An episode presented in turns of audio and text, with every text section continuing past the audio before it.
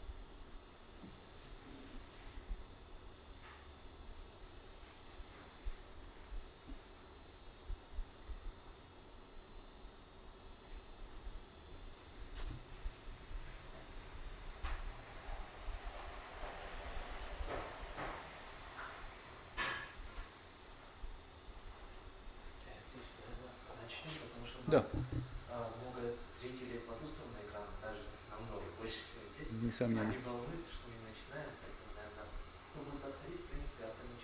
Да, конечно. А что у нас разве прямая трансляция идет куда-то, да? Она, да, идет в интернет напрямую тоже. Хорошо. Ну, Да, уже Время, да. Господи, благослови. Наверное, да, не, не попадает в кадр. Добрый вечер, господа. Наша сегодняшняя тема – это праздник Рождества Христова. Очень актуальная тема, потому что этот праздник совсем не за горами. Э, До Рождества э, немногим больше двух недель остается, ну или недели три, кажется. И самое время поговорить об этом празднике, э, потому что я думаю, что о нем совсем не все, не вся интересная информация общеизвестна. А Многое остается вовсе неизвестным э, людям, которые даже этот праздник очень э, вплотную празднуют. Рождество Христово э, один из самых больших, значительных христианских праздников, как мы все понимаем. Но при этом это праздник не самый древний. По происхождению он не является таким уж э, радикально древним, как некоторые другие праздники. И об этом надо будет кое-что сказать, об истории праздника, как он появился, как он распространился и что этому предшествовало. А, И еще один момент. Рождество Христово очень не похоже на другие праздники, на большинство других праздников. А, Я сейчас имею в виду даже не богословское содержание праздника, это в плане богословского содержания каждый праздник уникален, не похож ни на что другое, а способ его празднования в церкви, способ празднования Рождества Христова очень сильно отличается от такового способа по другим праздникам. Но зато другое можно проследить, тенденцию. Рождество Христово очень похоже на Пасху. Существует целый ряд параметров, э, по которым Рождество Христово ну, просто копирует пасхальное какое-то последование, пасхальный цикл и является калькой с него. Об этом тоже нам обязательно надо будет поговорить. Но, э, во-первых, вот о чем. Рождество Христово произошло из другого христиан, более древнего христианского праздника, из Богоявления.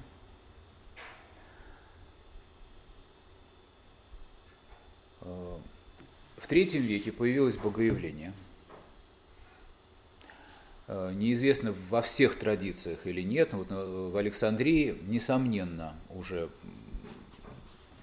источники говорят о том, что Богоявление было, но это э, праздник Богоявления был почти единственным в церкви, ну, не считая Пасхи, конечно.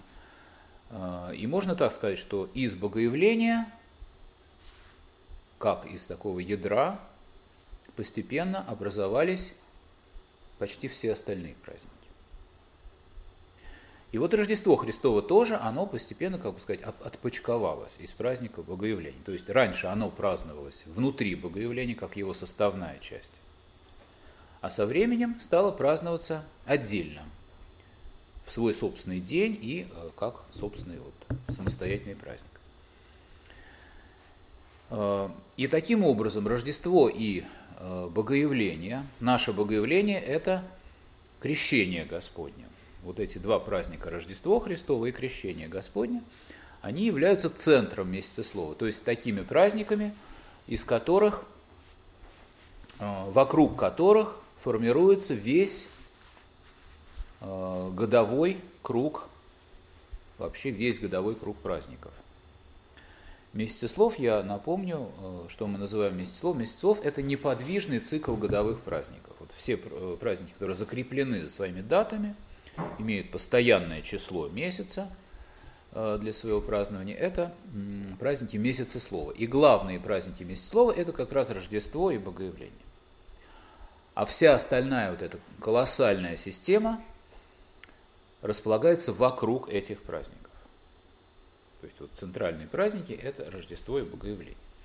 А, это исторически абсолютно оправдано, потому что из Богоявления вот большинство праздников и произошло, собственно. Особенно, что касается господских праздников. Богородичные праздники несколько свой, имеют свою историю цикла, а господские праздники именно из Богоявления. А, так вот, почему же Рождество Христово и Крещение Господне имеют структуру, приближающуюся к пасхальной структуре? Ну, э, во-первых, очевидно ли, что эти праздники похожи? по способу их празднования. Должно быть очевидно. Во-первых, и в Пасху, и в Рождество, и в Крещение служатся в качестве главной литургии Василия Великого. Во все три праздника совершается литургия Василия Великого. Обязательно, в обязательном порядке.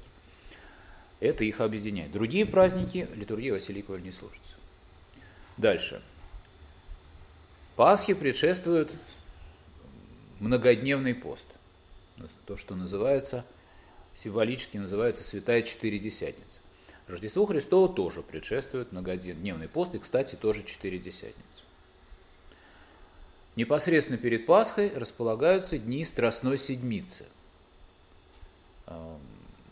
Очень четко структурированные, очень определенно насыщенные темами и эм, ну, такой цикл дней, который эм, ну, в некотором смысле канонизирован церковью. Дни перед Пасхой. Они и перед Рождеством Христовым, и перед Крещением Господним тоже есть похожий цикл вот подготовительных дней, который называется предпразднество. Предпразднество Рождества Христова, предпразднество Крещения.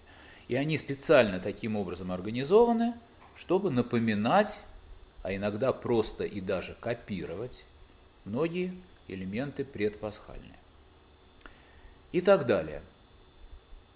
Ну, еще один пример приведу. Сходство этих праздников и Пасхи – это царские часы. Перед Пасхой совершаются царские часы, в пятницу великую. Перед Рождеством тоже совершаются царские часы, и перед крещением тоже. Три раза. То есть очень много таких а, основных моментов, которые эти праздники сближают. Нет, придется мне еще один пример привести, потому что без этого тоже никак нельзя обойтись. Всеночная. Всеночная под праздник. А, под праздник Пасхи всеночная служится совершенно необычно. Даже, ну, можно поспорить о том, правомочно ли называть эту службу всеночной. Я думаю, что правомочно, но просто она имеет такой непривычный вид, не характерный для нашей традиции вид, другой вид имеет это всеночное. То же самое перед Рождеством Христовым и Крещением мы имеем необычную всеночную. Не такую, как во все другие праздники года. И в этом тоже э, проявляется их сходство. Так почему же, по какой причине Рождество Христово так похоже на Пасху? Это было сделано целенаправленно, это было сделано специально. Когда формировался рождественский цикл, предрождественских дней, самого дня праздника, то за образец было взято самое лучшее, что к тому времени э, в церковном богослужении существовало, а именно цикл пасхальный. И по образцу Пасхи было организовано Рождество. То есть весь рождественский цикл, он сознательно и определенно копирует цикл пасхальный. Это и на уровне, э, происходит на уровне целых блоков богослужений и дней, и на уровне пения конкретных текстов, подражания Пасхи, ну и вообще на всех уровнях. Э, ну хорошо, краткая история праздника.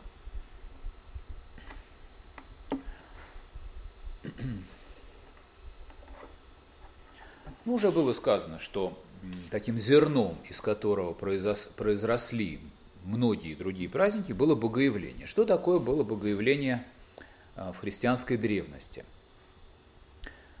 Э, богоявление был праздник, который праздновался в конце зимы, э, посвященный всем событиям, всему, всей совокупности событий, связанным с явлением Христа в мире. Он включал в себя и зачатие Господа в чреве Девы Марии,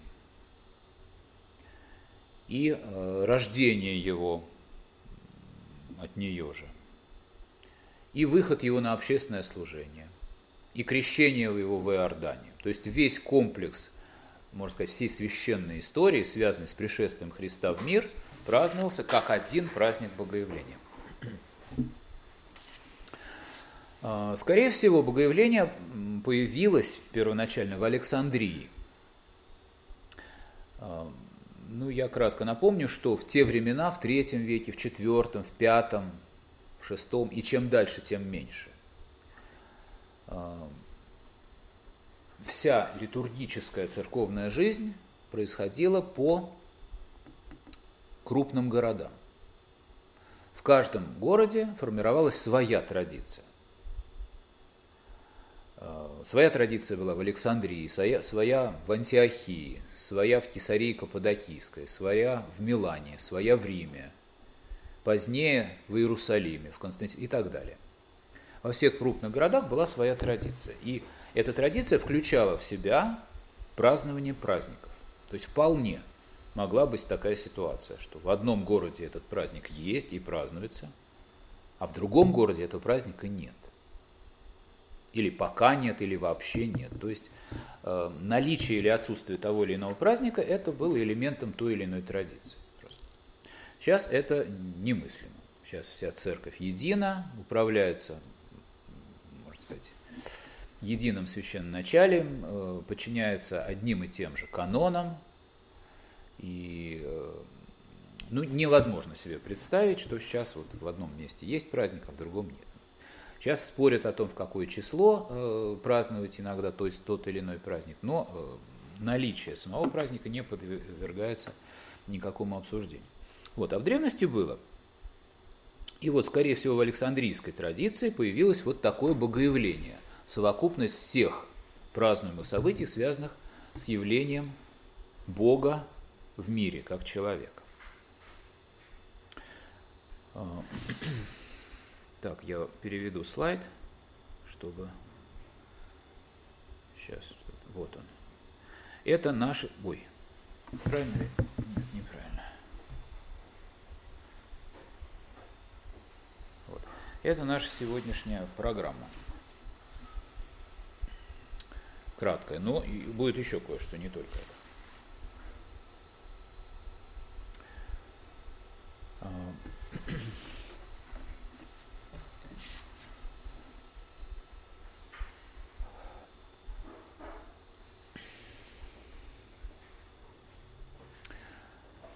Идея, о том, идея того, чтобы богоявление разделить на другие праздники, разделить его на отдельные события, связанные с явлением Христа, эта идея более поздняя. Эта идея уже скорее V века, а, особенно что касается восточной христианской церкви.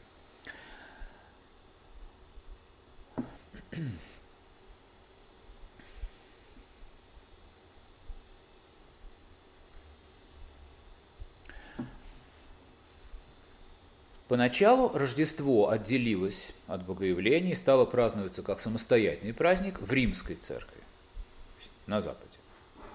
Это произошло в конце IV века.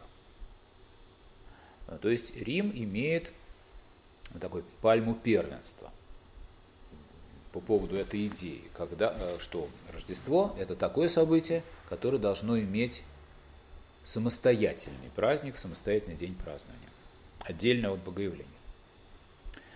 И э, возник, конечно, сразу вопрос в конце IV века, когда Рождество в Риме, пока только в Риме отделилось, возник вопрос о том, что когда праздновать Рождество. Э, когда праздновать Рождество. И э, датой была при, э, было принято 25 декабря. А, наше Рождество тоже празднуется 25 декабря по старому стилю. Вот то, что мы привыкли 7 января, это не что иное, как перевод из старого стиля в новый, вот, который осуществляется чисто механически. Официальной такой датой во всем мире, и на Западе, и на Востоке, празднования Рождества э, является 25 декабря. Вот такой совершенно особенный день. Он связан с Благовещением, потому что Благовещение – это день воплощения Бога Словом. Господь воплотился в чреве Девы Марии, вот по церковному преданию, в день Благовещения, в тот самый день, когда Архангел Гавриил ей благовестил то, что она будет матерью а, самого Бога. И с этой датой, с датой Благовещения, 25 марта, связано и Рождество Христово, 25 декабря.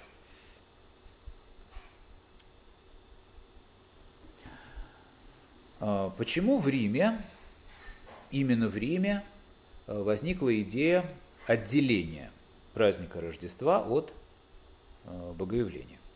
Это не могло произойти на Востоке. Дело в том, что на Востоке, особенно в Александрии, очень остро стоял вопрос полемики с еретиками. В Александрии, Александрия вообще была культурным центром Римской империи – там были самые обширные и богатые библиотеки. Там проживали и действовали ну, основная масса мыслителей того времени. Он был такой настоящий культурный центр империи, именно Александрии. Но и как обратная сторона медали, в Александрии больше всего развивались и ереси разные. Особенно ереси гностического толка. И вот уже в третьем веке были, была такая ересь такая вот христианская ересь в Александрии о том, что ересь, ересь Василида, один из вариантов гностицизма христианского, о том, что Христос родился как обычный человек. Не как Бог, а как обычный человек. А божество на него снизошло в день, в момент крещения его в Иордане. Вот такая ересь. Довольно известная и ну, очень, давным, очень давно э, церковью опровергнутая. И вот как раз э, христианское Рождество, простите, христианское богоявление, православное богоявление, оно ставило своей целью утвердить в сознании церковного народа, церковного сообщества идею о том, что Христос родился как Бог и как человек. Уже при его, чтоб уже при его рождении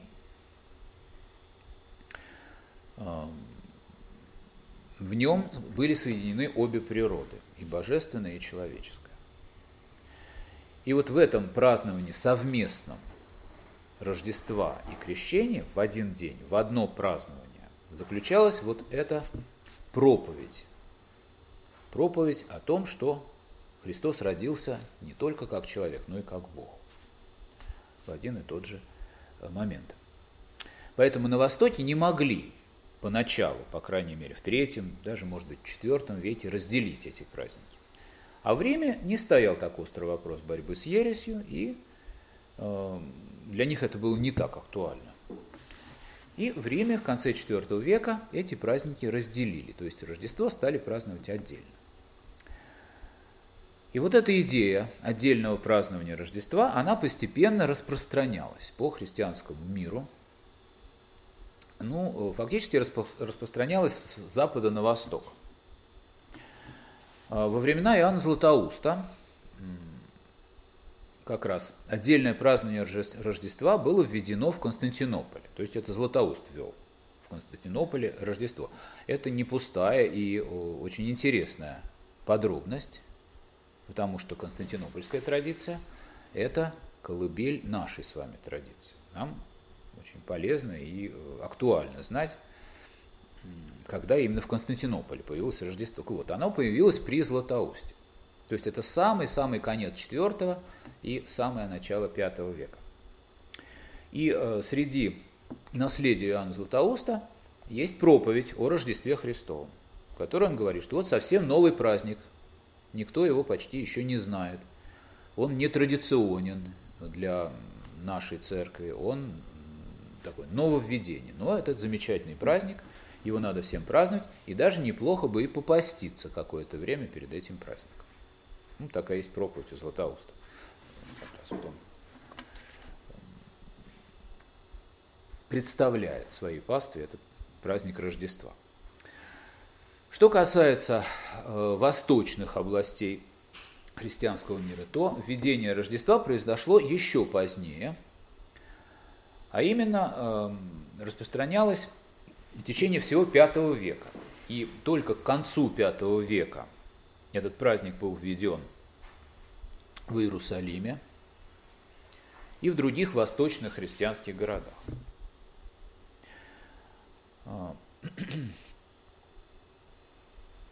С этим, кстати, связано такой, ну я думаю, достаточно известный факт, что, например, армянская церковь, армянская и коптская церковь, да, они до сих пор празднуют Рождество и Крещение вместе, как один день.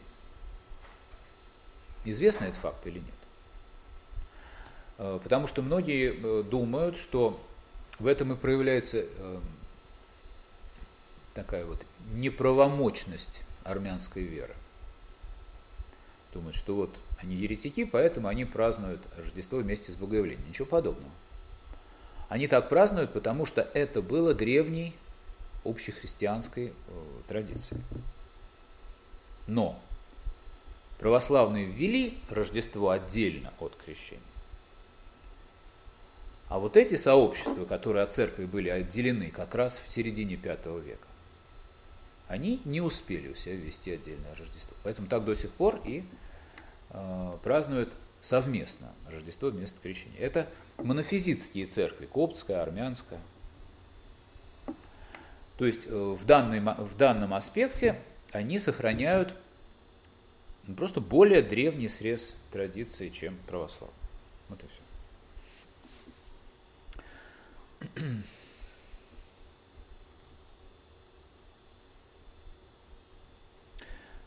Ну, давайте дальше пойдем. Литургии праздничного периода. У нас вот четвертый пункт. Литургии праздничного периода. Я уже сказал, что в Рождество Христово в качестве главной литургии праздника совершается литургия Василия Великого. Это для нашей церкви большая редкость. Литургия Василия Великого служится только 10 раз в году – один раз на Пасху, если быть еще точнее, то в Великую Субботу. Но на самом деле это все равно это пасхальная литургия. Э, в подражание Пасхи служится еще в Рождество, э, в Крещение, еще в День памяти самого Василия совершается, и еще в пять воскресений Великого Поста. Значит, литургия Василия Великого. Но и литургия Иоанна Златоуста, то есть наша обычная, привычная нам литургия, тоже служится в праздник Рождества Христова. Как это понять? А очень просто. В Рождество Христово, так же, как и в Пасху, совершаются две литургии. Абсолютно традиционно в древних документах, в древних источниках как раз эта информация содержится, доходит до нас, что в Пасху всегда служилось две литургии. А раз Пасху, значит и в Рождество тоже. И вот эти две литургии в Рождество Христово – это факт. Первая литургия всегда Василия Великого, вторая – Иоанна Златоуста. Но это не очень заметно на практике. Что не, не очень заметно, что э, эти литургии принадлежат одному и тому же дню. Потому что литургия Василия Великого служится 6 января. Служится 6 января. Но должна она происходить вечером, то есть глубоко во второй половине дня. А на практике ее совершают гораздо раньше, фактически почти что утром. Вот это неправильно. Это нарушение того порядка, который задуман э, в цикле рождественском. То есть литургия должна быть вечером 6 Василия Великого. Первая литургия. Мы будем называть первой литургией Рождества. А вторая совершается ночью. Она и должна совершаться ночью, и у нас совершается ночью с 6 на 7. То есть и получается, что они первая литургия 6 вечером, а вторая с 6 на 7 ночью. Какой между ними зазор, какой перерыв? Ну, всего какой-то, каких-то несколько часов, очень небольшой. Вот. И э, по структуре церковного дня, что такое структура церковного дня? Структура церковного дня э, такова, прекрасно вам известно. День начинается с вечера, вечером и продолжается в течение ночи и почти всего следующего дня. А с вечера уже следующий день. Вот это церковный день. И вот по такой структуре церковного дня получается, что в праздник Рождества Христова служатся две литургии. Одна вечером, то есть во второй половине дня, а вторая вскоре после нее ночью. Вот. Именно поэтому они разные. Ну, действительно, не совершать же в один день две, одинаковые литургии. Было бы странно. Первая Василия Великого, вторая Иоанн Златоуст. То есть молитвы читаются на этих литургии разные. Абсолютно та же ситуация, просто повторюсь, наверное, происходит в Пасху, Великая Суббота, первая литургия, в Пасхальную ночь вторая. И такая же ситуация совершается и праздник Крещения Господня. А.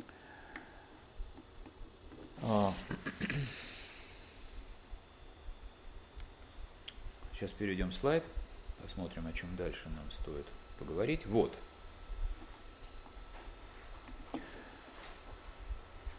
А, богоявления, но здесь речь пойдет больше о Рождестве, чем о самом богоявлении, текущем в 2016 церковном году. Давайте посмотрим, как рождественские праздники будут строится в этом году. То, что нас ожидает вот, в ближайшее время. Даты даются по новому стилю, чтобы было удобнее. 2 января начинается предпраздство Рождества Христова. Почему мы начинаем именно с 2 января? Ну, именно потому, что с этого дня начинается предпраздство Рождества. То есть такие дни, которые непосредственно уже предшествуют празднику, когда поется множество праздничных песнопений, то есть вся, вся служба уже фактически из рождественских текстов состоит. Ну и потому, что эти дни очень сильно напоминают предпасхальные дни. Именно все это начинается вот со 2 января. А, ну, здесь сформулировано так. Предпразднство Рождества Христова и памяти святых. А, чтобы таблица не была слишком обширный. Э, я не стал конкретизировать, какие именно памяти. Это всегда можно посмотреть, они абсолютно замечательные и уникальные, по ним можно отдельно как бы, беседу провести по этим памятникам святых. Но просто это не наша сегодняшняя тема. 3 января – неделя перед Рождеством Христом. То есть 3 января у нас попадает на воскресенье. Что такое воскресенье перед Рождеством? Последнее воскресенье перед Рождеством. Она называется неделя перед Рождеством Христом. А дальше написано «Святых Отец». Это очень интересная вещь. Э, в рождественском цикле последнее воскресенье перед Рождеством посвящено памяти святых Отец. Кто такие эти святые отцы?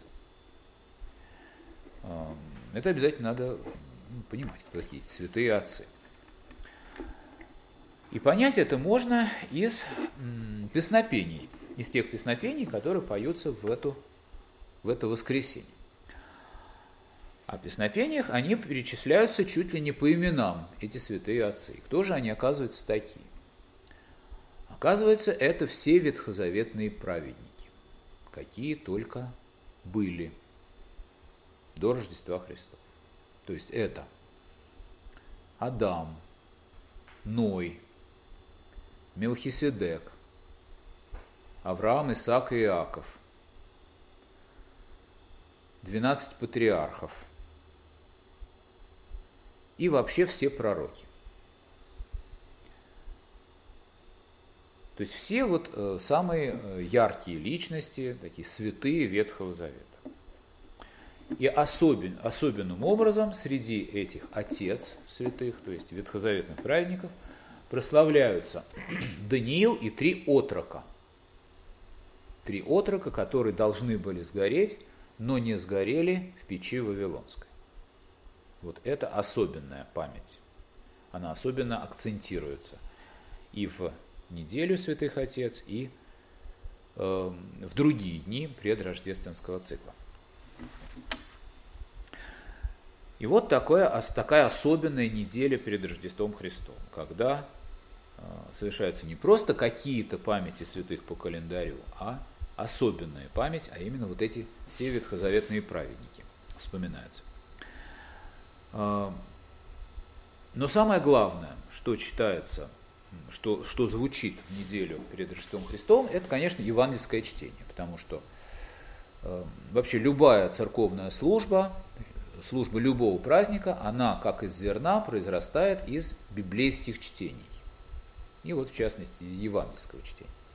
И вот как раз в неделю Святых Отец читается Евангелие, Э, с перечислением всего родословия Господа Иисуса Христа. Мы с вами знаем, что э, в евангельских, в евангельских повествованиях наших есть два перечисления родословия Господа Иисуса Христа. Первое у Матфея и второе у Луки. Одно идет в одну сторону, другое в другую. Но это, в общем, общеизвестный факт. И вот одно из них, это перечисление родословия, как раз читается в неделю Святых Отец. Это Э, из Евангелия от Матфея как раз, от Авраама до Христа. И вот можно сказать, что э, все и представители этого родослов, родословного ряда до Иисуса Христа, и вообще все ветхозаветные праведники, это и есть те герои, которые вспоминаются в неделю Святых Отец.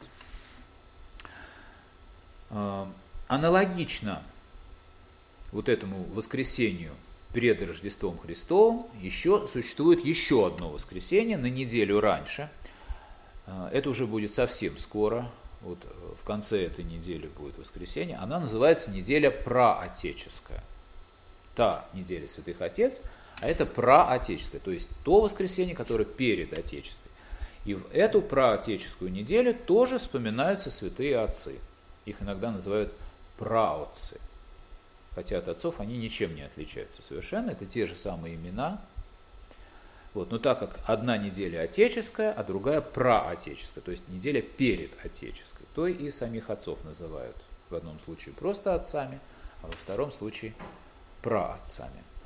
Вот, хотя это тот же самый перечень ветхозаветных э, праведников. Дальше, 4-5 января, предпразднство Рождества Христова, это, соответственно, получается у нас понедельник и вторник, и какие-то там по календарю случающиеся памяти святых. И, наконец, наступает самый яркий, самый интересный день э, подготовки к Рождеству Христову. Это 6 января. Э, ошибка в этой таблице. В этом году она будет не во вторник, а в среду. Вот, если вы ее копируете, то зря. Не лишена ошибок. В этом году 6 января попадает на среду. Называется этот день на вечере или народное название сочельник Рождества. И в этот день совершается память святой Евгении. Да, но это просто ее календарная память по месяцеслов. А, что такое на вечере? На вечере это накануне такое славянское слово, обозначает предыдущий день, накануне Рождества Христова, на вечере. И он имеет совершенно особенную структуру, напоминающую Великую Пятницу и Великую Субботу одновременно. И главным признаком этого, этой структуры на вечере является строгий пост. На вечере всегда имеет в виду что в этот день будет очень строгий пост, который приведет уже непосредственно к началу самого праздника. А, слово «сочельник» происходит от такого народного названия «сочево». Сочево – это такая постная еда, а, состоящая из размоченных зерен. Ну, э, изначально это, видимо, пшеничные зерна. Но могут быть и другие какие-то злаки – размоченные зерна, именно размоченные, ни в коем случае не вареные, потому что в день строгого поста не, э, не разрешается вареная пища.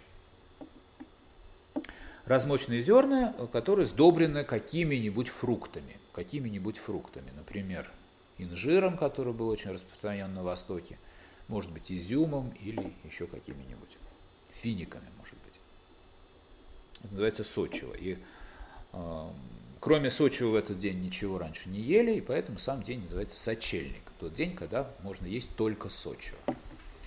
Такую постную еду. А, давайте посмотрим, что дальше. Так, она не думает. Да, продолжение. Ничего не понимаю, почему она так. Вот. 7 а, января это четверг, в этом году Рождество Христово падает на 7 января, то есть вот сам праздник. И кратко посмотрим, что после него, что после Рождества. 8 января собор Пресвятой Богородицы. Это самый древний праздник в честь Богородицы. Из него постепенно стали происходить другие богородичные праздники. То есть все богородичные праздники, они более поздние по отношению к собору вот, это, вот этому собору рождественскому Богородицы. Э, собор Престой Богородицы. Дальше, 9 января, попранство Рождества и памяти архидиакона Стефана. И 10 января опять воскресенье попадает. Ну, было у нас 3 января воскресенье, вот 10. Называется, соответственно, неделя по Рождестве Христовом. Неделя по Рождестве Христовом – по празднеству в этот день происходит. И очень интересная опять память. Если неделя пред Рождеством Христовым имела память ветхозаветных праведников, всех вообще, то здесь э, совершается э, память сродников Господа по плоти. То есть те, кто были его непосредственными э, такими близкими родственниками. А именно, они здесь даже конкретизируются по именам. Какие сродники Господу по плоти, э, вспоминаются в это воскресенье. Именно э, царь Давид, из рода которого он происходит, Иосиф Обручник, который был его названным отцом, и Иаков, брат Господень. То есть он по матери был родным братом Господа, Иаков еще разочек, Давид царь, Иосиф обручник и Иак, Иаков брат Господень. Вот такие а, близкие. А? Да, по отцу, конечно, простите. Ну, у него было несколько братьев, да, четыре имени называются в Евангелии. Вот один из них, значит, Иаков, самый э, такой верный оказался его ученик и э, епископ Иерусалима. Иерусалимская церковь традиционно всегда считала Иакова своим отцом-основателем, фактически. Именно Иерусалимская местная церковь. 11-12 января просто по празднества, продолжается памяти святых. И последний день Рождества, называется отдание, последний день отдания. 13 января, это в этом году будет в среду, в среду. Таким образом, Рождество Христово празднуется ровно неделю, с 7 по 13 число, ровно 7 дней.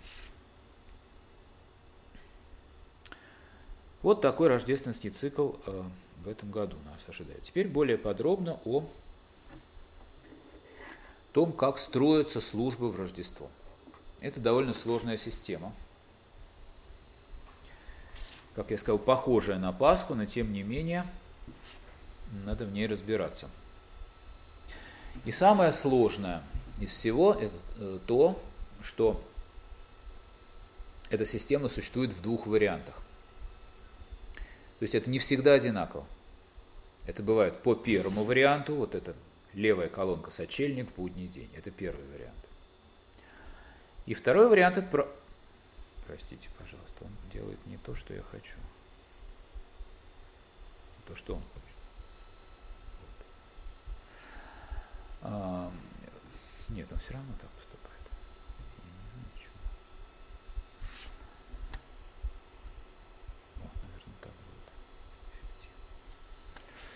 Да, вот эта правая колоночка, это второй вариант, сочельник в субботу или неделю. Э, ну, во-первых, давайте поговорим о том варианте, который нас ожидает в текущем году. В текущем году нас ожидает обычный вариант, то есть левый, левая колоночка. Э, потому что праздник Рождества Христова будет в четверг, а сочельник будет, соответственно, в среду, то есть в будний день. Это наиболее частый случай совпадение и э, самый известный. И как раз он-то и особенно напоминает Пасху, тот вариант, который в этом году. А с чем связан второй вариант, я скажу чуть позже. А,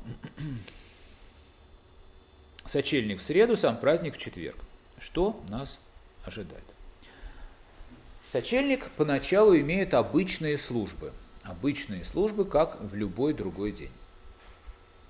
Вечерня, повечерие, утрення. А, вечерня э, имеет стихиры предпразднства Рождества Христова в большом количестве. По вечере. Служат ли у нас в храмах по вечере?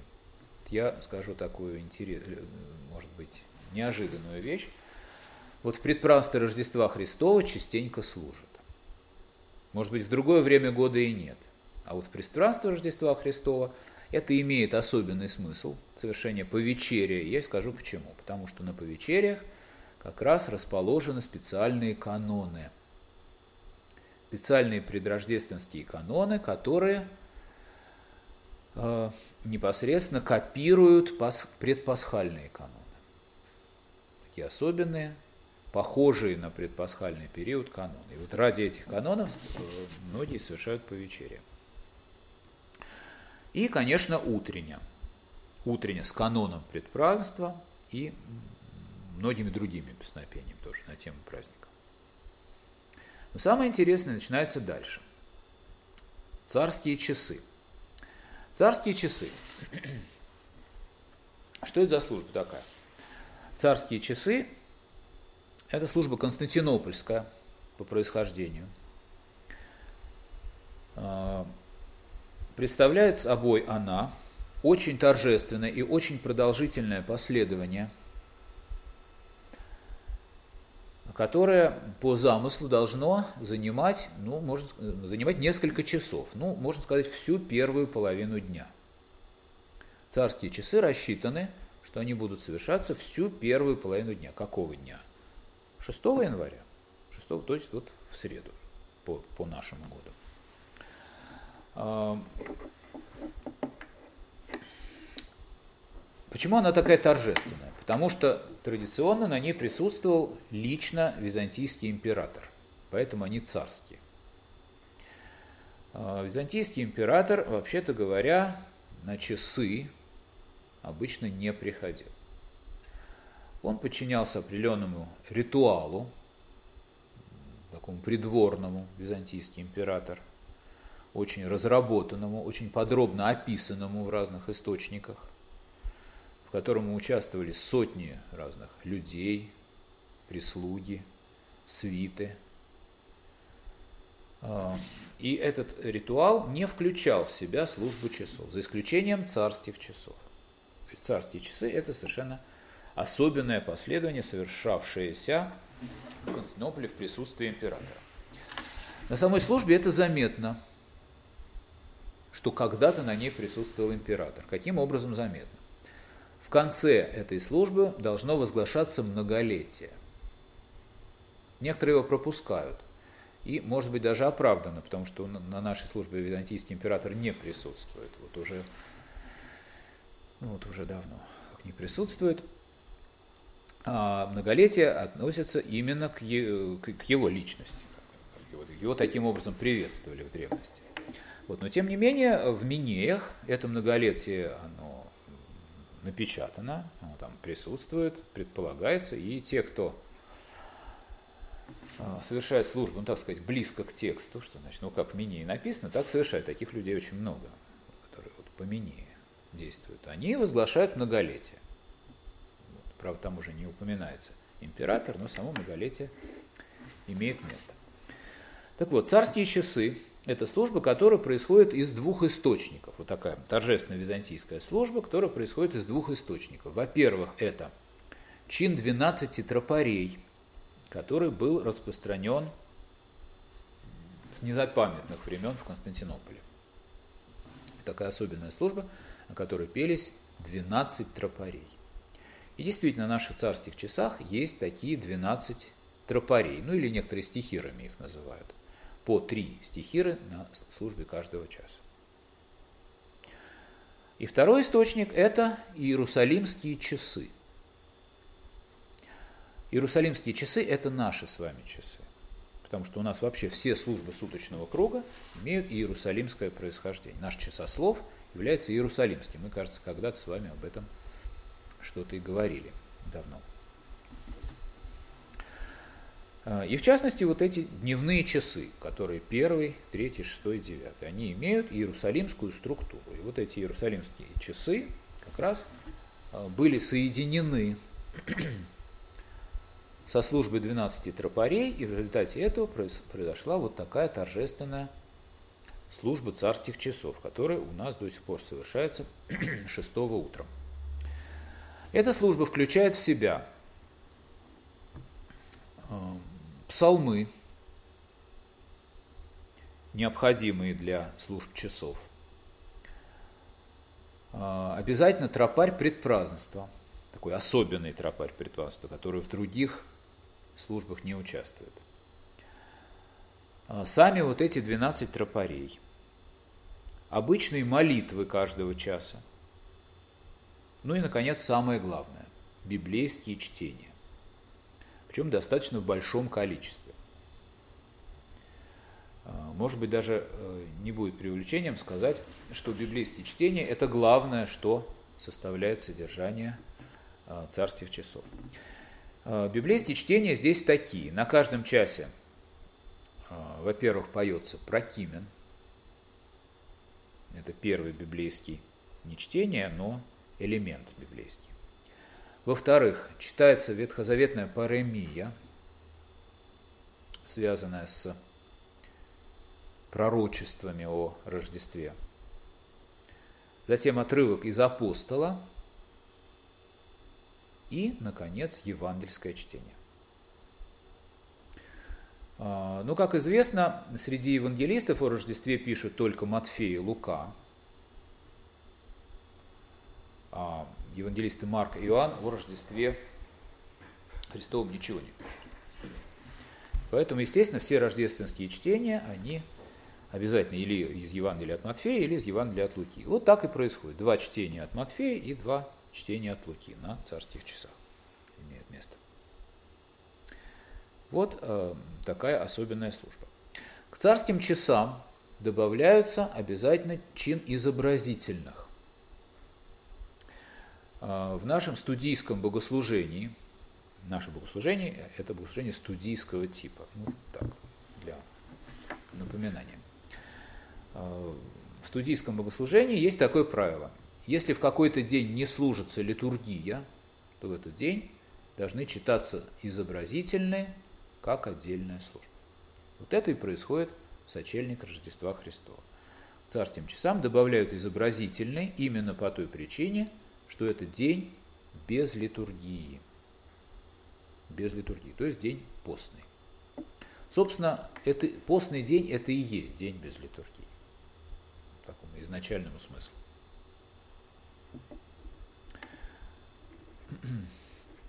А что означает сам термин? Сам термин – это неудачный перевод с греческого языка. По-гречески эта служба называлась типика. Типика значит, правило, образец. Что это означает? Это правило ко святому причащению. Древнее, монашеское древнее монашеское правило по святому причащению.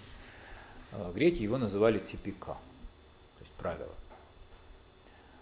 А, но со временем реалии исторически изменились, и это последование перестало быть правилом к святому причащению и стало просто одной из служб часослова. Вот одной из служб Иерусалимского часослова. И э, существует такое правило именно в студийском богослужении, когда не служится литургия, то нужно читать изобразительно. Вот это правило. Потому что иначе эта служба пропадет. А к часослову в студийском богослужении весьма трепетное отношение. Там ничего не должно пропадать. Так. Значит, сочельник – это, как я уже сказал, день постный. Постный день э, это выражается в том, что он, во-первых, без литургии, во-вторых, он в течение дня без трапезы, то есть есть не положено сочельник, до чего? До наступления позднего вечера. До наступления позднего вечера. И только когда уже поздний вечер, как в народе говорят, когда звезда зажигается, только в этот момент можно есть Сочи. Вот такой день. Вот. Именно поэтому в этот день возможно совершение царских часов. Потому что царские часы требуют для себя большого времени, то есть свободной первой половины дня. Такая служба особенно. Свободной от литургии. А, после царских часов богослужение должно иметь большой перерыв – перерыв на несколько часов. То есть люди должны разойтись по домам и ну, какое-то время отдыхать или заниматься другими делами.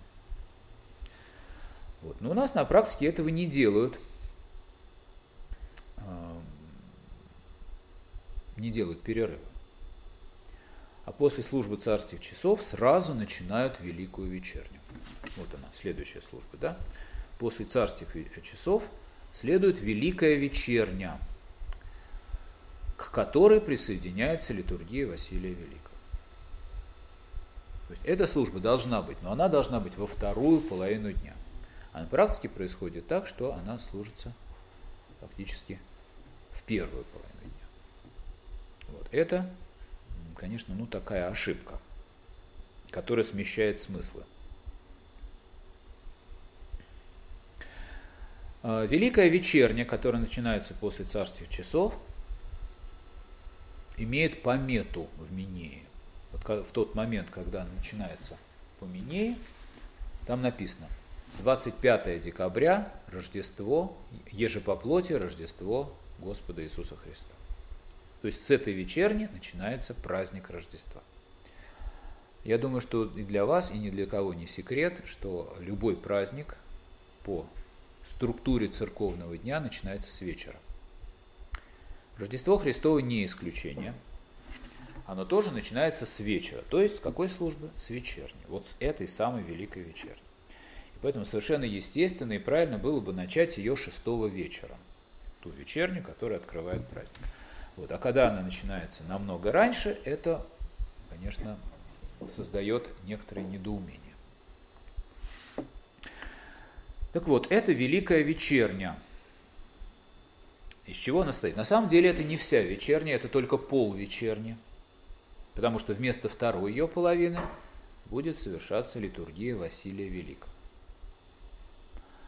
Что она в себя включает? Она в себя включает предначинательный псалом, затем псалмы и стихиры «Господи возвах». На «Господи возвах» поются стихиры праздника. Одну из этих стихир мы сегодня почитаем, наиболее яркую. И чтение паремий. Ну, еще перед паремиями, конечно, вход. Вход э, с Евангелием. Очень важный элемент вечера. Чтение паремий.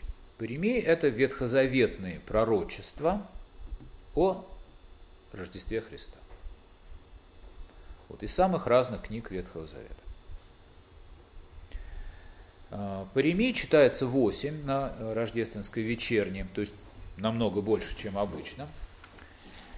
И чтение этих паремий дважды прерывается пением специальных тропарей пророчеств. Такое довольно яркое место, оба раза яркое место. И, и когда первый раз поются эти тропари пророчества, и когда второй раз. А, когда чтение прерывается для того, чтобы петь вот эти очень торжественные тропари пророчества. После паремий э, начинается литургия Василия Великого. Начинается она с Три Святого, как и было в древности, в доиконоборческие времена. Литургия начиналась с Три Святого, и после Три Святого читается апостол, Евангелие, и продолжается, как и всякая литургия, по своему чину, с молитвами Василия Великого. Вот такая служба. И вот как раз после литургии Василия Великого, которая должна заканчиваться уже, когда совсем темно, и следует трапеза, состоящая из сочи. По смыслу. А, вот такая структура сочельника, которая вот как раз напоминает а, Великую Субботу и Великую Пятницу тоже. Сам праздник. Сам праздник имеет бдение, необычное бдение. Бдение, которое начинается с великого повечерия, которое переходит в литию, и затем полиелейное утреннее. Обычное всеночное бдение иерусалимского типа, наше всеночное бдение, это бдение иерусалимского типа. Это вечерне с утренней, соединенные в одно последование. Здесь происходит бдение не иерусалимского типа, то есть другой традиции бдения, которая не из вечерней утренней состоит, а из другого набора служб. В данном случае это Великое Повечерие лития и праздничное утреннее. А, когда совершают бдение? Ну,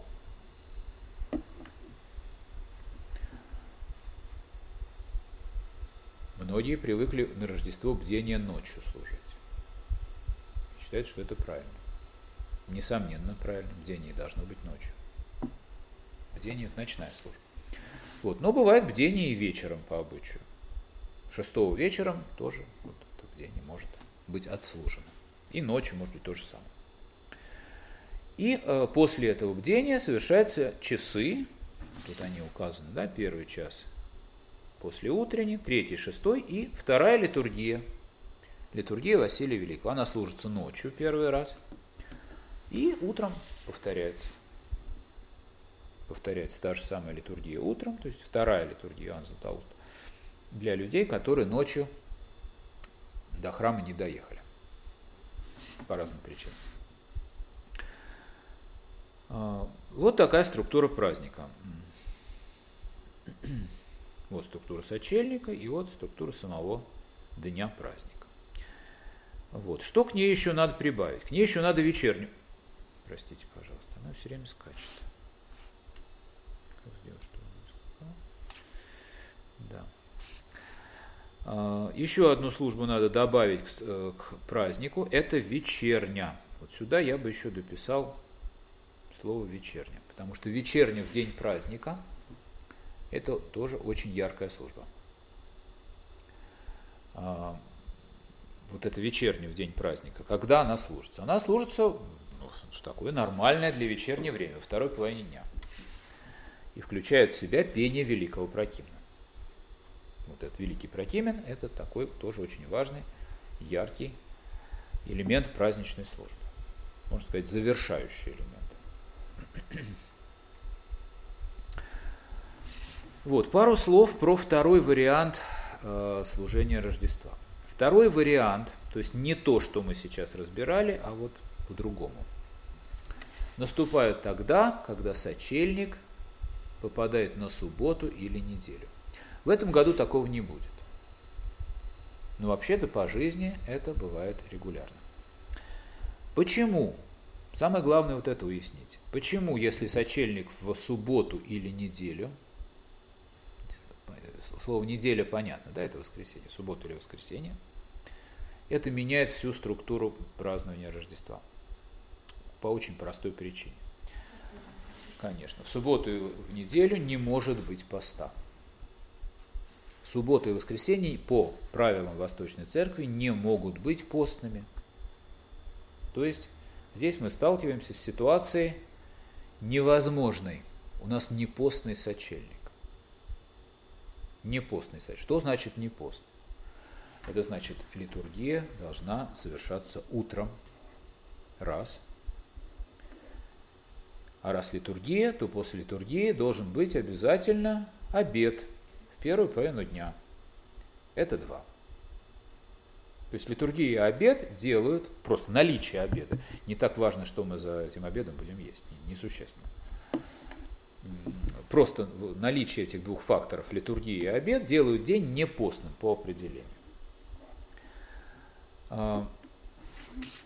Итак, непостный сочельник в субботу или в воскресенье, когда шестое число падает на субботу или воскресенье. Какие изменения это за собой влечет? Первое изменение – невозможность совершения царских часов. Царские часы, как уже было сказано, требуют для себя свободной первой половины дня. Здесь такой свободной первой половины дня нет, потому что первой половины дня служится литургия субботу и воскресенье. Следовательно, царские часы нужно переносить. На какой день можно перенести царские часы? Его можно перенести на ближайший постный день.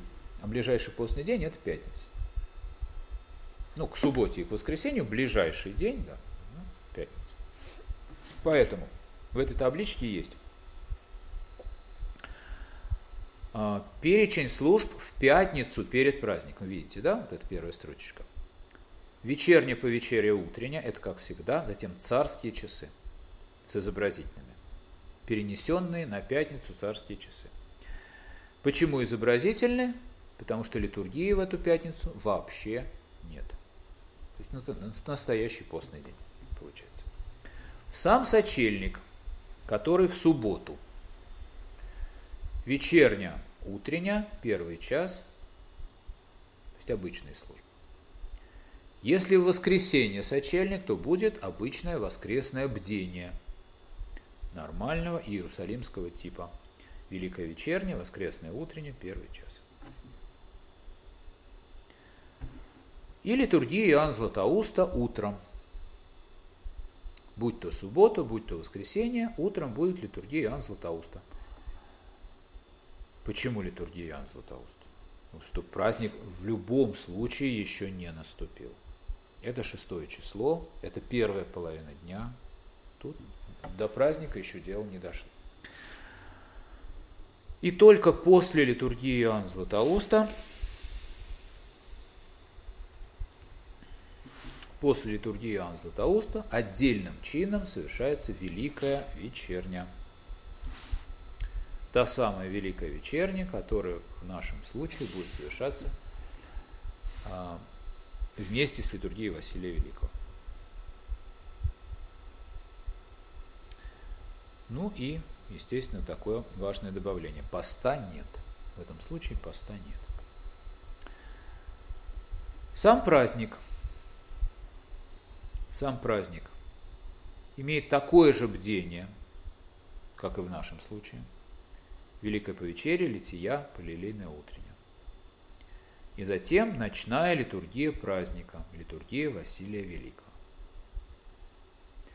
То есть вот по этому второму варианту ночью будет служиться литургия Василия Великого. Почему?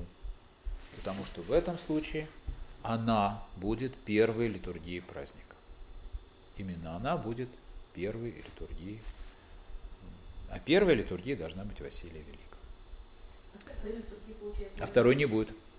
В этом случае будет одна литургия. Да. То есть можно сказать, что если структура пойдет по второму варианту, то это будет меньше похоже на Пасху. Меньше похоже на Пасху. Да, вот это сходство будет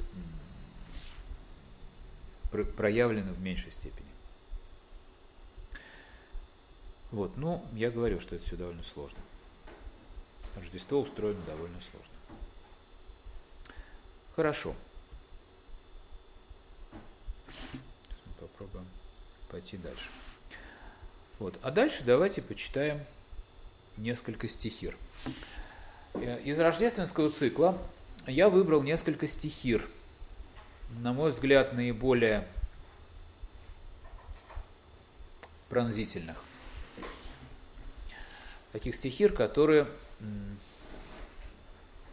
мне бы хотелось, чтобы присутствующие на богослужении услышали. Вот мне каждый раз они очень лично меня они трогают. А, те стихи, которые мы будем читать сегодня, это такие, ну, не побоюсь слова, шедевры византийской поэзии. А, и они, конечно, очень раскрывают смысл праздника если без этих песнопений, без э, этой поэтической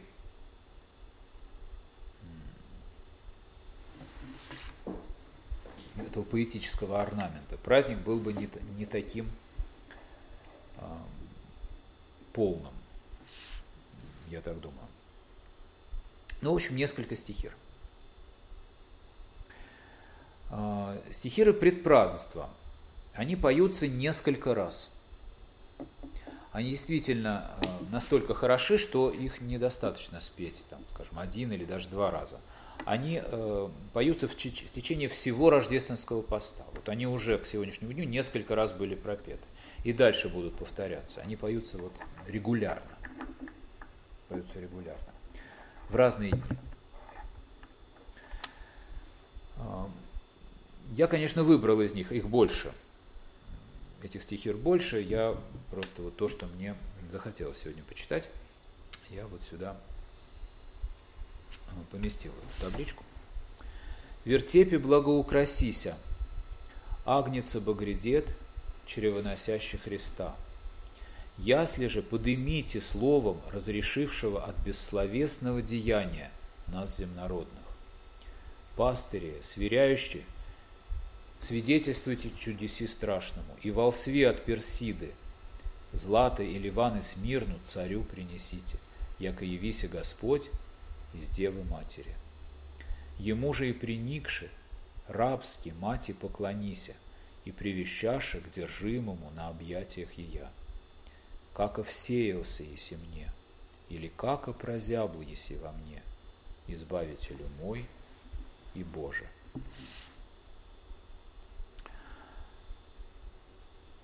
вертепе благоукрасися. Агница Багредет, чревоносящий Христа. Пресвятую Богородицу называют Агницей, как сам Христос явился Агнцем, то есть жертвенным барашком, который был заклан за спасение мира. Так и Пречистая Его Матерь тоже называется Агницей потому что она тоже участвовала в этой жертве, которую принес ее Божественный Сын. Агнец Богородец, чревоносящий Христа. Пресвятая Богородица уже идет, чтобы в этой пещере родить Богомладенца. Ясли же подымите словом, разрешившего от бессловесного деяния нас земнородных. Вот это словосочетание «бессловесное деяние». Ясли – это кормушка для скота. Откуда вот эти животные просто берут корм. Животные бессловесные. Бессловесные животные. И э, Господь, Христос, избавил нас от бессловесного деяния. Тут есть такая параллель, что ясли – это кормушка бессловесных тварей, и Господь нас избавил от этого, от этого бессловесия. Пастыри, то есть пастухи, сверяющие. Почему пастыри, почему пастухи должны играть на свирели? Почему они должны свистеть в эти дудочки? Потому что пастухи, пастухи всегда свистят дудочки, они таким образом э, свое стадо а, собирают, сгоняют. Пастыри сверяющие, то есть это их обычное дело, свидетельствуйте чудеси страшному. Волсви от Персиды, златы и ливаны смирну царю принесите, яко явися Господь из Девы Матери. Ему же и приникши, рабски мати поклонися. Она его мать, но она его раба. А, невозможно представить. Это единство противоположностей, это крайняя антиномия, но это так. А, она его мать, она ему раба. Ему же и приникши рабски мати поклонися, и привещаши к держимому на объятиях ея. Как всеялся еси мне, или как прозябла еси во мне, то есть как ты вошел в меня, или как ты произрос из меня, избавителю мой и Боже. Еще одна стихира. Она тоже поется много раз. «Безневестная дева, откуда пришла Еси? Кто родивый тя, кто и мать твоя? Как озиждителя носишь на руку? Как они растлилась Еси утробою? О великих преславных на тебе страшных таинств, на земли совершаемых, зрим все святая и предуготовляем достойный Тебе долг на земли вертеп. И от небес просим подать и звезду. Волсви же приходят от востока к земли к западам.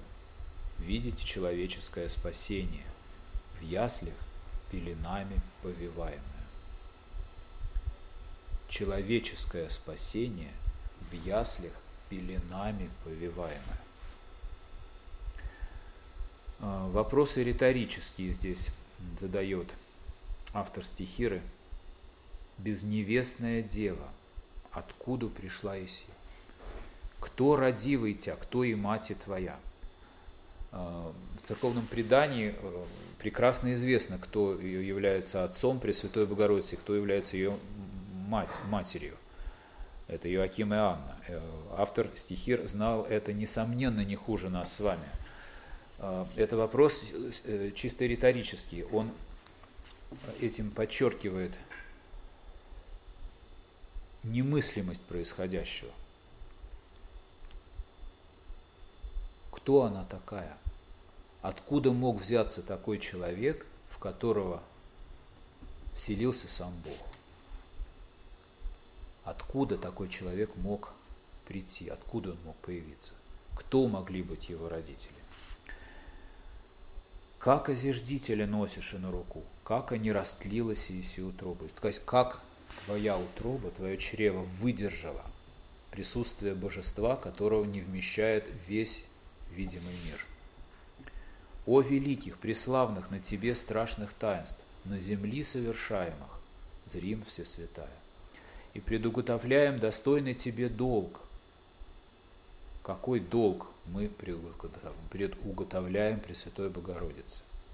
На земле вертеп, то есть пещера для скота, То есть какая, какой может быть долг? От небес просим подать и звезду. Волсви же приходят от востоков земли к западам. Но по преданию волхвы пришли из Персиды, из Персии.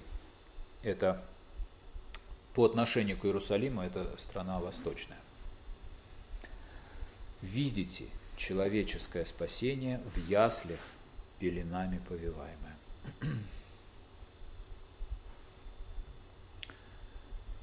Так, еще одна стихира, предпразднество. «Восприими Вифлееме, Божию метрополию, свет бы незаходимый в тебе родитеся приходит. Ангели, удивитесь на небеси, человецы, прославите на земли. Волсви от Персиды, преславный дар принесите. Пастыри, сверяющие, Тресвятое пение сладце воспойте, всякое дыхание да хвалит Вседетеля. Вот это всякое дыхание. Всякое дыхание – это скрытая цитата. Цитата из псалма, из 150-го псалма. А, «Восприеми в Вифлееме Божию метрополию». Что такое метрополия? Метрополия – это столица, это главный город э, страны, город-мать, то есть мать всех других городов – так в древности называли э, столицу, столичный город. В чем здесь такая поэтическая, поэтическое противопоставление? Тем, что Вифлеем – это крошечное селение. Это просто деревенька, которая ни на одной серьезной карте не обозначена. Там всего каких-то несколько этих хижин и в этот момент Вифлеем называется Божией метрополией, то есть он становится важнее всех столичных городов мира, где красуются дворцы и живут э, знатные сановники. Восприими Вифлееме Божию метрополию, свет бы незаходимый в тебе родитеся приходит. Ангели, удивитесь на небеси, человецы прославите на земле. Волсви, от Персиды преславный дар принесите, пастыри сверяющие. Эти пастыри, они все время дуют в дудочки, их без дудочек невозможно себе представить. Пастыри, они все время сверяют. Ну, сверяя, сверяющие, они уподобляются ангелам, потому что должны воспеть Тресвятое пение. Тресвятое пение – это пение ангелов. Тресвятое пение сладце воспойте, всякое дыхание да хвалит сидетеля. А, последняя стихира, которую мы сегодня с вами да, прочтем, это стихира самого праздника. Думаю, что одна из самых интересных. А, ее автор является монахиня Кассия. Вот мы ее видим, да? Она причислена к лику святых. А, да, Кассия. Монахиня Кассия – это X век – А, ну, наверное, одна из самых ярких женщин в истории мира. А, ну, хотя бы такое сказать, что в церковном богослужении есть только один автор песнопений женщины. Это Кассия. Кроме нее больше женщин нет среди авторов церковных текстов. Вот. Ее песнопения поют, их несколько, которые сохранились в наших служебных книгах. Ее песнопения поются в Страстную Седмицу. И вот оказывается, что и э, в Рождество Христово тоже ее стихиры. Э, сейчас ее почитаем, она совершенно необыкновенно имеет э, поэтические достоинства и необыкновенное содержание. Э, действительно, такая можно сказать, вершина византийской тоже поэзии. А, Кассия имеет очень необычную и очень яркую житие.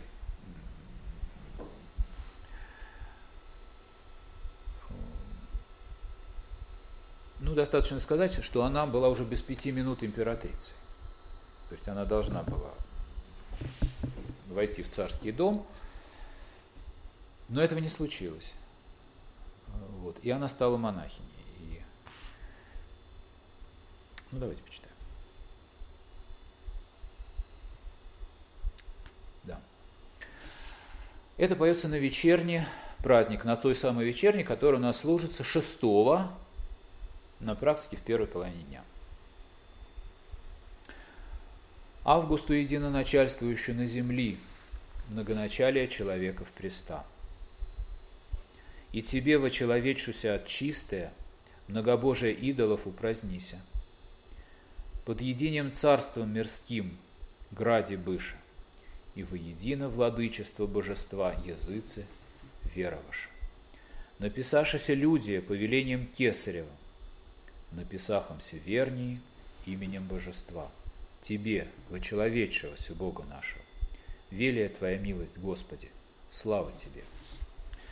А, как видите, песнопение все построено на противопоставлениях.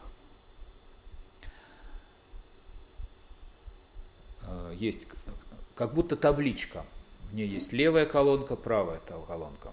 Каждой позиции левой стороны соответствует определенной позиции правой стороны. В этом смысле э, текст абсолютно симметричный, за исключением последней строчки. Последняя строчка все резюми, резюмирует и подводит итог под этой симметрией. Велия Твоя милость, Господи, слава Тебе. Э, здесь упоминаются два факта исторических, которые имели место в момент Рождества Христова. Это, во-первых, Э, воцарение Августа как первого императора, первого римского императора. Э, что такое римский император? Это единый властитель огромной территории. Империя – это не страна, империя – это много стран, которые заключены э, под одной юрисдикцией, под юрисдикцией одного императора.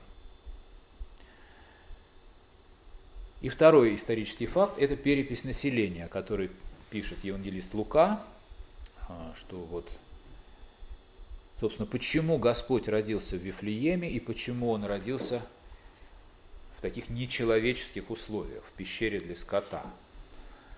А, в результате переписи населения, как раз, которая был, было предпринято августом. А перепись населения это и было. Зачем она понадобилась римскому императору? для того, чтобы э, сосчитать всех своих подданных по возможности. И вот об, оба эти факта здесь обыгрываются с точки зрения богословской. Августу едино начальствующий на земли, многоначалие человека в преста. Когда Август стал императором, императором кончилась ситуация, когда много царей и над каждой областью свой царь один император воцарился над всей вселенной. А, Римскую империю называли Экуменией, это вселенная. И тебе, вочеловечуся от чистая, Пресвятая Богородица называется чистая. Многобожие идолов упразднися. Действительно,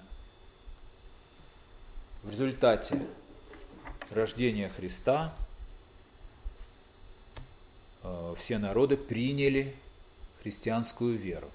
Христианская вера есть единобожная вера. Вместо многобожного язычества они приняли э, единобожное христианство. Под единым царством мирским граде быша и воедино владычество божества языцы вероваша, языцы народы. Написавшися люди повелением Кесарева, перепись населения, написахомся верней именем Божества. Тебе, вочеловечився Бога нашего. Мы написались именем Божества нашего Бога, который вочеловечился, который стал человеком в, в эти дни. Велия Твоя милость, Господи, слава Тебе. Вот такое песнопение.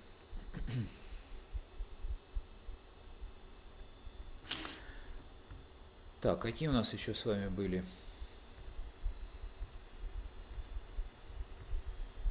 темы?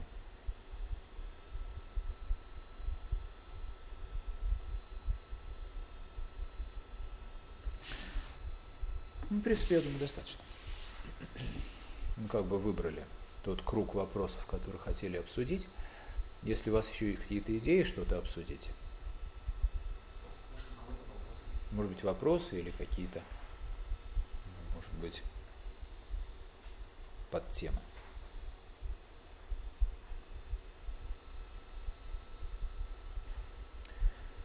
Вот, если нет, то достаточно. Спасибо за внимание. На самом деле вопрос, наверное, все-таки есть один. Про дату 25 декабря, что это день зимнего ну, Солнцестояние. да, Это тоже, да. Это тоже. И что, ну, я читала, сейчас уже, конечно, не вспомню где, что это, вот так как реальная дата Рождества Христова неизвестна, Неизвестно, конечно. естественно, и что этот день был выбран как противовес языческого праздника, который Да, на да, да, да, это тоже. Это тоже, несомненно, То факт, есть, да. И уже, соответственно, Благовещение как ну, весенний праздник, да, но что все-таки ключевая дата это вот весе- зимняя. Да, скорее всего, именно так, как вы э, говорите. Христос солнце правды Думаю, что и как вот противопоставление солнца мгм, такого физического и солнца. Солнце правды, да, Христа. да. э, документально неизвестно, что первично, что вторично. Благовещение или Рождество. Дата Благовещения, дата Рождества. Но, скорее всего, мне кажется, вот чисто логически рассуждая, Рождество, скорее всего, раньше было. Что дата Благовещения, я думаю, что зависит от даты Рождества, а не наоборот. А, Потому что на самом деле Благовещение тоже производный праздник от Богоявления, но, видимо, производный может быть чуть-чуть позже. Похоже на то, хотя это трудно доказать. Вот. Вообще дата Благовещения, она очень таинственная, потому что существовала такая любопытная идея в, в умах древних писателей, вообще древних людей. Такая вот идея о том, что в тот день, который Господь сотворил человека, можно сосчитать день, который Господь сотворил человека. Календарный день. Ну, древние этим занимались и э, успешно. Да, да, да, да. А, 25 марта. 25 марта. Дата сотворения человека должна совпадать с датой воплощения нового Адама, то есть Христа. То есть, когда Господь сотворил первого человека, Адама, в этот же календарный день должен был воплотиться новый Адам, то есть Христос. И в этот же день должно произойти искупление. Искупление – это Пасха. Ну, какая Пасха, опять же, не совсем понятно, потому что в древности праздновалась крестная Пасха. То есть это может быть днем распятия. Мы празднуем Пасху воскресную. Да? И все эти три даты сходятся на 25 марта. Вот это, например, у Ипполита Римского в творениях есть вот это рассуждение о 25 марта. Он считает эти дни и говорит, что вот 25 марта это как раз тот день, когда был сотворен человек, когда воплотился Христос в чреве Девы Марии. И в этот же день произошло искупление, то есть распятие. С этим связано понятие Кирио Пасха. Кирио Пасха – это когда Пасха совпадает с Благовещением. То есть дело искупления совпадает с днем воплощения в один день. У нас тоже это Кирио Пасха, то есть истинная господственная Пасха. Она такое очень редко, но бывает. Вот, так что вот День Благовещения, он имеет такой вот подтекст, такой древней идеи о совпадении этих событий. Поэтому все-таки до конца, наверное, непонятно, что первично, а что вторично. Может быть, дата Рождества и зависит от этого 25 марта, а может быть, как-то и наоборот. Тут разные есть аспекты. Ну просто 25 марта тогда получается же тоже астрономический день Да, важный, конечно, потому что день начинает превышать. Да, они астрономически важные, и еще вот по таким вот древним богословским исчислениям друг, друг от друга, да, зависят. Друг от друга зависят. Господа, спасибо. Да, еще вас а, литургии служатся?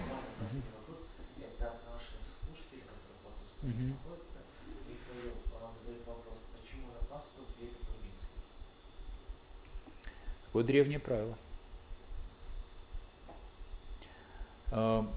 В самых древних источниках, еще даже в паломничестве Игерии, IV век, про Иерусалимскую церковь написано, что в Пасху народ собирался в Мартириуме, это большой храм, базилика большая.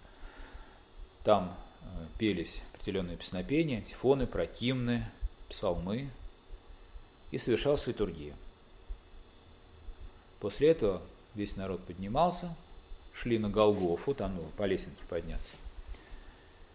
А на Голгофе был крест Господень, и за крестом была еще одна церковь. Там был несколько, был целый комплекс храмов. Там совершалась вторая литургия. Весь народ причащался последовательно, сначала на первой литургии, потом на второй. Их опять же разделяло очень небольшое количество часов. Там, может быть, два часа проходил, может быть, три, это трудно посчитать. Во всяком случае, этот промежуток был очень небольшой. То есть с древнейших времен известна практика совершения двух литургий, получается, в разных местах, в разных храмах на Пасху. Почему? Трудно сказать почему. Вот такая традиция. Но формально то, что происходит у нас на Пасху, на Рождество и на Крещение, вообще не может вызывать никаких сомнений, потому что это разные астрономические дни. Потому что первая литургия астрономически принадлежит субботе, а вторая астрономически принадлежит воскресенью. То есть получается, что они в разные дни. То есть формальных претензий нельзя предъявить. Вот. А, а церковный день один. И так как суббот, субботняя литургия, она очень поздняя, должна происходить уже вот поздним вечером, а пасхальная литургия, наоборот, очень ранняя, то есть еще ночью, то есть между ними очень небольшой зазор по замыслу. А на практике большой. Потому что первая литургия служит очень рано. Еще, еще один вопрос от Ирины, м, тоже наш слушатель. Она просит пояснить по поводу вечер, э, ну, по поводу практики э, насчет э, распределения служб посуточного. Э, и какие варианты есть корректного возвращения к установленному порядку? Какие варианты? Э, возвращение, корректного возвращения к установленному порядку. Никаких. Нельзя народ, распу... Нельзя народ распустить в постный день и оставить литургию на вечер, потому что все равно все пойдут обедать. Людям нельзя объяснить, что уходить можно, а обедать нельзя. Невозможно. Если не хватит, ну да, на метро домой. Тогда уж лучше э, отслужить литургию и все сделать раньше, но, по крайней мере, сохранив главное. А вот э, еще про Паремей на Ве- Великий вечерний праздник. Вот, э, тоже читала объяснение, что пасхальную службу, Великая суббота, она была еще крещальная литургия. Не просто крещальная, это была пасхальная литургия. Ну, пасхальная, и в это же время Конечно, совершалось крещальная, крещение конечно, конечно. которое как совершалось во время вечернего чтения этих паремей, в это время совершалось крещение. Сейчас Ночью многие- совершалось, не сейчас- вечером, ночью. Ну, вот пасхальную во ночь. время чтения паремий. вот Да, крещение совершалось. То есть это, ну, как бы пасхальное богослужение вот это вот. И- Пасхальное оно и было крещальным, это одно и то. Да, и что, значит, в это время ну, ну, оглашенные принимали таинство крещения, и потом уже дальше вместе с верными участвовали Причащались, да. в богослужении. А вот э, в рождественский сочельник, вот это тоже длительное чтение примерно, то- тоже ли такое значение могла иметь? Или это Могла иметь, могла. Нет, нет, э, Рождество Христово это тоже крещальный день. один из, Да, их было несколько в конце концов. В пятом веке был, э, в пятом веке был огромный наплыв желающих креститься, и э, как бы, Пасха с этим не справлялась. Недостаточно было одного дня в году для крещения. И назначили несколько, которые сохранили за собой вот эту функцию крещальных дней. Это и Рождество, и Крещение, и Пятидесятница. А, да, а как- какой еще? Ну, еще есть Лазарева суббота, но у нее особый статус. Вот. Ну, вот тоже, конечно, это крещальный день. Но организован он по образцу Пасхи.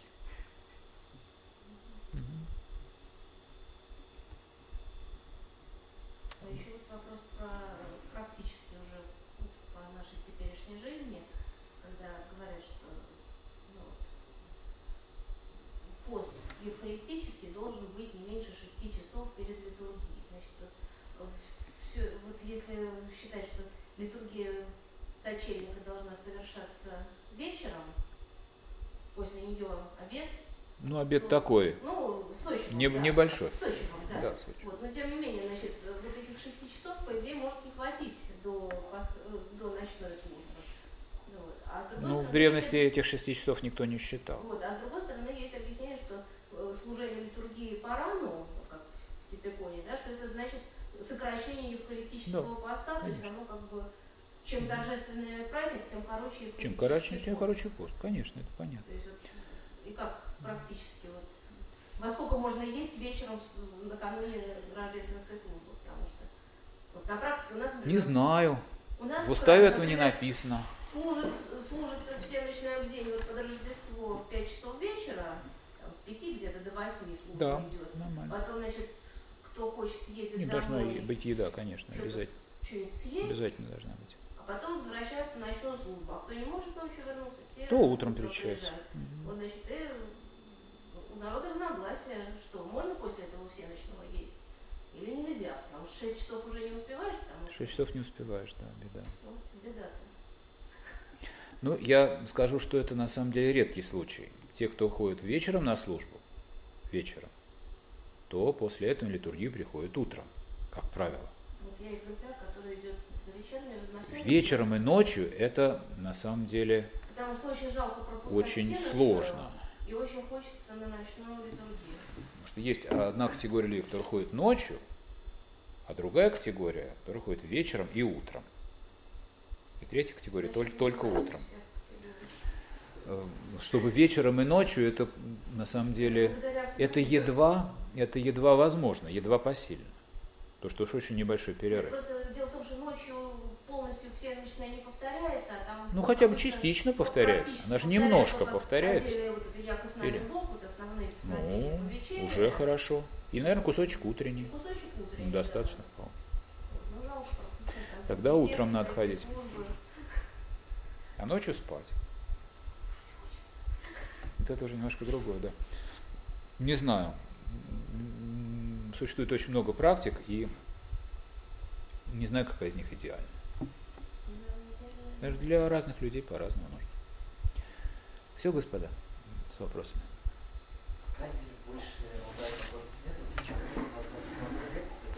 Слава Богу.